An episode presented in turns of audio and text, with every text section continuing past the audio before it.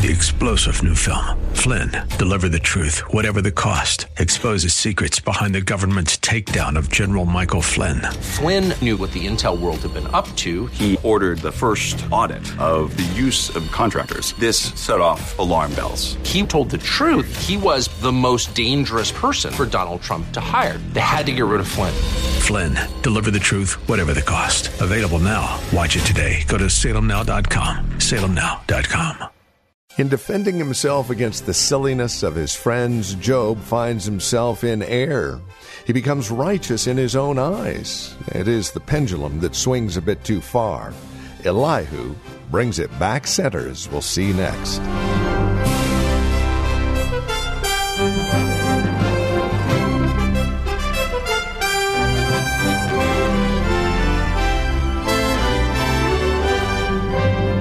Again, we welcome you to today's edition of Abounding Grace with Pastor Gary Wagner from Reformed Heritage Church in San Jose. We're in Job chapter 37. Elihu is about to step off stage as he prepares the way for God Himself. The glory cloud approaches is the title of our message. Again, Job chapter 37 is where we catch up with Pastor Gary for today's broadcast of Abounding Grace. There's nothing in the chapters 39 or 40 or 41 that directly answers any of Job's challenges to the Lord. In fact, God's response to Job is to ask him questions that Job can't even answer. The answer that Job has needed in terms of sounder doctrine and humbler wisdom, Elihu has already given to him. And remember, Elihu's answer was God righteously governs our lives, our circumstances, and he sends afflictions to correct our faults and to warn us away from the judgment that is to come. Even godly men need this work of God very much in their lives. So we should be quick to confess our faults and also to understand that we are far more sinful than we can even imagine. So we've got to trust the wise governor of our lives without despair and without doubt. Job has been quiet before Elihu. His agitated mind, I think, is beginning to be settled but his core well being, his soul, needs to be restored. He has been also deeply wounded by his own foolishness on the one hand, by Satan on the other hand, and by God's afflictions in his life. And he needs to be brought back to his original confession the Lord has given, the Lord has taken away, blessed be the name of the Lord. In other words, he needs to be brought back before God's majesty where he recognizes, You're God and I am not. And I love you and I want to know you and worship you no matter what happens to me. So, reading this barrage of questions, some have numbered them in the 40s, that God asked Job, we're not going to find here that God has said, okay, Job, I cry, uncle. I'm going to let you come in and debate with me. There's nothing of that here. God does not place himself on trial for Job's examination or for yours or mine. He never explains his actions to Job, as we have noted repeatedly throughout our study, for the main reason that Job is not capable of understanding God's dealings with him, and neither are we. Just let that sink in. We are incapable of understanding God's dealings with us. We see, as one of the verses in Job says, only the outskirts of God's ways. just the outskirts, the very edge. But in terms of God saying, okay, Chris, okay, Stephen, okay, Lizzie, I'm going to explain everything I've been doing to you so that all of your questions are answered. No. Only blind men, only rebels think about a relationship with God in terms of God answering all of our questions and explaining all of his dealings with us. In fact, God brings his children more to the place where we don't want answers as much as we just want him and to fellowship with him and to rest in his providence. Now, Job, as we have seen throughout our study, have asked the Lord many, many questions, as we often do when trouble comes to us. So it is the Lord's turn to question Job now. In this series of questions, he reveals to Job a weight of glory that leaves Job utterly overwhelmed. We might say that the basic point of all these questions is just to remind Job of one thing Job, I'm God, and you are not. This is one of the first and most valuable basic lessons of faith. It's not our place to question and stand in judgment of the Lord's ways and works, or even to think ourselves competent to do so. Instead, we should be deeply humbled before the Lord and recognize that He is God and we're not. And if we are humbled like that, then we will learn to trust Him and to seek our good in Him and to worship Him in the beauty of His holiness alone. There are several points before we get into the details of the chapter that I would really like to make at the outset about God's questioning of Job and his resolution in one respect of, of Job's misery. Notice first, he appeals, he, he speaks to Job. And this is a great mercy. God speaks to Job. More than anything else, remember what David said in Psalm 28 1. Lord, if you be silent with me, I'm like one who goes down to the pit. I may as well be dead. So the Lord does speak to Job. When we are before Him, silence is really golden. But with respect to Him, when He is silent to us, it is deadly, my friends. So we need God to speak to us. We were made to live and to be at peace by hearing God's voice. Now, when God does speak to us, we should never expect Him to say, You are never as bad as you think you are. Let me try and help you understand things better. Or, I'm not as perplexing as you may think. Or, or here's the way for you to have an easier life. That is not what the Lord says to us. This is just foolish thinking.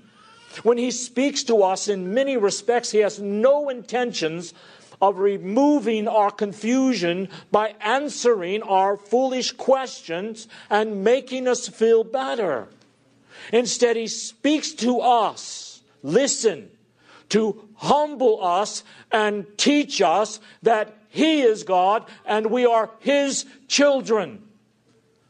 And that our security lies in trusting his wisdom and His providence in our lives. So it's a great mercy when God comes and puts us in our place. Let that sink in. It is a great mercy when God comes and puts us in our place. It is a great mercy when He shakes up the circumstances of our lives so that we are scratching our heads and thinking, you know what? I'm not really in control of things. Life really isn't about the map that I've laid out for my life. That really isn't what my life is about. God is God and I am not. Beloved, that is a great mercy. I think another thing we need to observe here is that while God's glory unsettles us, as it did Job, God's glory is unsettling. But on the other hand, it settles us. I know that seems to be a bit of a conundrum. But what have we been made for? We have been made for the praise and the glory of God's grace. So, for ungodly men, this won't make them very happy. For the godly, what? We want to give unto the Lord the glory due unto his name. We want to worship him in the beauty of holiness. So, for us, it's not a question of having all of our questions answered. We don't want independence from God, right? You know, that's why men say, I won't believe in God until He answers all my questions or satisfies all of my scientific curiosity or philosophical ideas. Most of the time, when men talk like this, they are really actually saying, I want to be insulated from a God that I can't understand and I can't control. And the living God says, There is no other God but the God who already controls all of your life, whom you cannot understand, and of whom you cannot or ever will be able to control. So God's glory, when we do recognize this, settles us. Uh, there is no peace for the wicked because they won't submit to God and uh, they don't learn to rejoice in their total dependence upon Him like us. The Lord reveals His glory to Job in order to remind him stop demanding that I explain things to you, Job. Just trust me, my ways, and my word, my will is too, is too high for you. And if you want peace, Job, if you want peace, surrender to me. Trust me. Remember who I am. You know, that's one of the best things that the Lord does for all of his children, and I hope he has done it for each one of us more than once. And that is to shatter our delusions by showing us who we truly are before him. He, he did this to Peter. He, he crushed Peter, but Peter didn't say, Hey, Lord, could you crush my pride too? I, I really need for you to. Peter resisted that until the very end. But it was a relief when the Lord looked at him and revealed Peter's true heart to him. The word of the Lord came to Peter again. And what did Peter learn? He learned to distrust himself and depend upon the strength of the Lord alone. And he also learned that the Lord knew him better than he could ever know himself. And the Lord is going to teach those lessons to Job now. Why? Because he loved his servant. Don't ever forget this. God loved Job.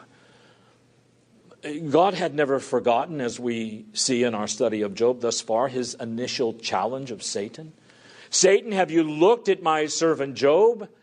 He loves me. He is a godly man. He fears me. Have you forgotten him? In one respect, we speak as men here, in that God was proud of Job. He threw him into Satan's teeth, but on the other hand, in dealing with Job personally, the Lord says, you know what? I do love Job very much, but I need to humble him because I need to teach him that his peace and his security are not in his riches, not in his daily sacrifices, not in his commendable deeds that were all good, but it is in bowing before my majesty and in my government of his life.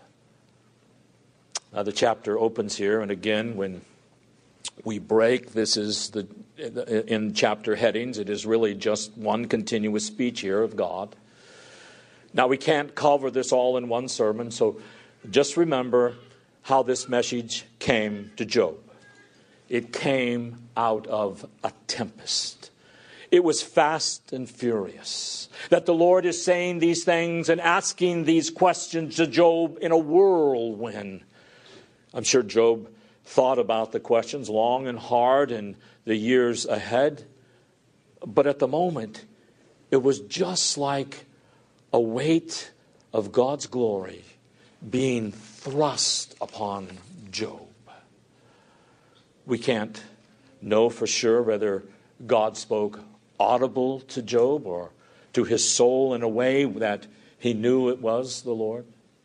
It seems clear, though, from what we studied in the previous chapters that Elihu and Job and his three friends at least saw the whirlwind approaching, and that it was not just a vision. But I do think Elihu and Job's three friends heard God's word audibly. But we need to remember that even if God didn't speak audibly, but spoke in a way that Job knew that it was the Lord, this is the way we must approach the scriptures and the preaching of God's word. As if God opened the heavens and came down to us in some visible manifestation and spoke to us so that we hear his voice. We need to treat God's word with veneration, beloved. God's first question to Job sets the tone for this whole thing Who is this? Who is this that darkens counsel by words without knowledge? Now, even though Elihu was the last speaker, most commentators see this rightly as referring to Job because Job is the one, not Elihu, who has been foolishly questioning God and craving a debate with him. And it's humbling to see God treat his servant in this way. So let this sink in the next time your life is a little bit rough around the edges and you're tempted to think, wait a minute, I thought God loved me. God treated Job a little rough to our way of thinking, but God still loved Job. And by the way, each one of us, when we go through difficult times and we are despairing and we're questioning, this would be a pretty good question to apply to our own hearts. Who am I? And the answer, my friends, is really pretty simple I am nothing. I can't even understand the outskirts of God's ways. I don't know anything as I should know it, and I need God to even teach me my name. I'm so stupid. And unless we feel keenly about our weaknesses and our stupidity before the Lord, we are never, never going to profit from His Word. I mean, why should we come and listen to God's Word preached or commit ourselves to the reading of it every day? Well, it's not because I'm an intellectual, so this is the way that I keep those little gray cells in their proper form. No, we come to God's Word because I am nothing. I have nothing. God must teach me every day or I will go astray. The Lord says here to Job, Job, enough of your questions. It's my turn. Notice in verse 3, he says, Answer my questions and gird up your loins. That is the old King James way of saying, Job, be a man. Now, this is terrifying and it is humbling. We always need to be very careful in the way we talk to the Lord. Remember, Job has already said we can't answer him in chapter 9, verse 3. He said, The Lord said, and how can we answer God one in a thousand? We cannot answer him. Remember, Elihu said in chapter 37 last week, Job, are you going to tell him that I've been talking? Why? Because we've got to be very, very careful. The sorts of questions that God asked Job reveal. Listen, that we are incapable of understanding his majesty and his government in the natural world He says, You can't understand what I'm doing in nature, so how can you possibly understand or question my moral government of men?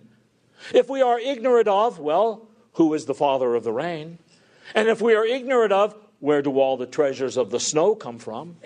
If we can't understand this, then we can't possibly understand God's dealings with our own souls. In verses 4 through 11, he speaks of his astonishing glory in the earth, heaven, and in the seas. He says, Job, you are finite. Verse 4 You were not here when I laid the foundations of the world. Job, you have to use tools when doing simple carpentry. And palaces and castles take you years to construct. So, how can you lay the measuring line upon this huge universe? Verse 5 Have you laid the line upon it? Job, do you understand, verse 6, where the foundations are fastened or laid the cornerstone at the very beginning when the stars and the angels sang and shouted for joy? As for the sea, verses 8 through 11, the Lord says, Job, were you there when I shut it up in its door? When I ornamented the seas, verse 9, with clouds for a garment over them and put the darkness underneath to uphold it? Verses 10 and 11, when I set the bars and the doors of the ocean and the streams, were you there? When I said to them, verse 11, you'll come this far but no further, were you there? Now, science has looked at all these things, but it's not penetrated the untold mysteries of the sea. God knows them all. And the more we learn of God's work in the ocean and in the heavens, the more we should tremble before Him. These are commonplace observances in many respects, wonders that poets and scientists and philosophers have long heralded and contemplated in study. But unless we see these things as wonders of God and of His hand, it's only going to increase our arrogance rather than our humility. You know, it's, it's kind of like the Jews in John 6 the way they handled the loaves. Uh, Jesus did a tremendous miracle in feeding all of these tens of thousands of people, men, women, and children, and they all went away with full stomachs, right? They handled the miraculous loaves, but they went away with empty souls. Full stomachs, but empty souls. And this is the way rebels are when they handle God's works. Or they may study them, they may be amazed by them, but God's works do not lead them to tremble before the Lord and to seek their good in Him, which is what we should all be doing.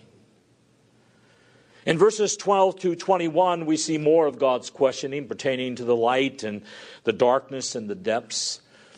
Have you commanded the mornings? He asks Job. He says, Have you directed the dawn when it takes a hold of the earth? You know, men feel usually very renewed in the morning, very refreshed when the sun rises, but oftentimes they're blind to the true grace and mercy that God shows to us in that. They also forget that light is covenantal. Did you realize that? Light is covenantal. God calls there to be light every day. Without that call, there is no light. Verse 13. And he does it to shake the wicked up. Remember, Jesus said in John 3, verse 20, that evil men love darkness because their deeds are evil. They don't like the light. It says in verse 14 that the light leaves an immediate impression upon the clay of this earth.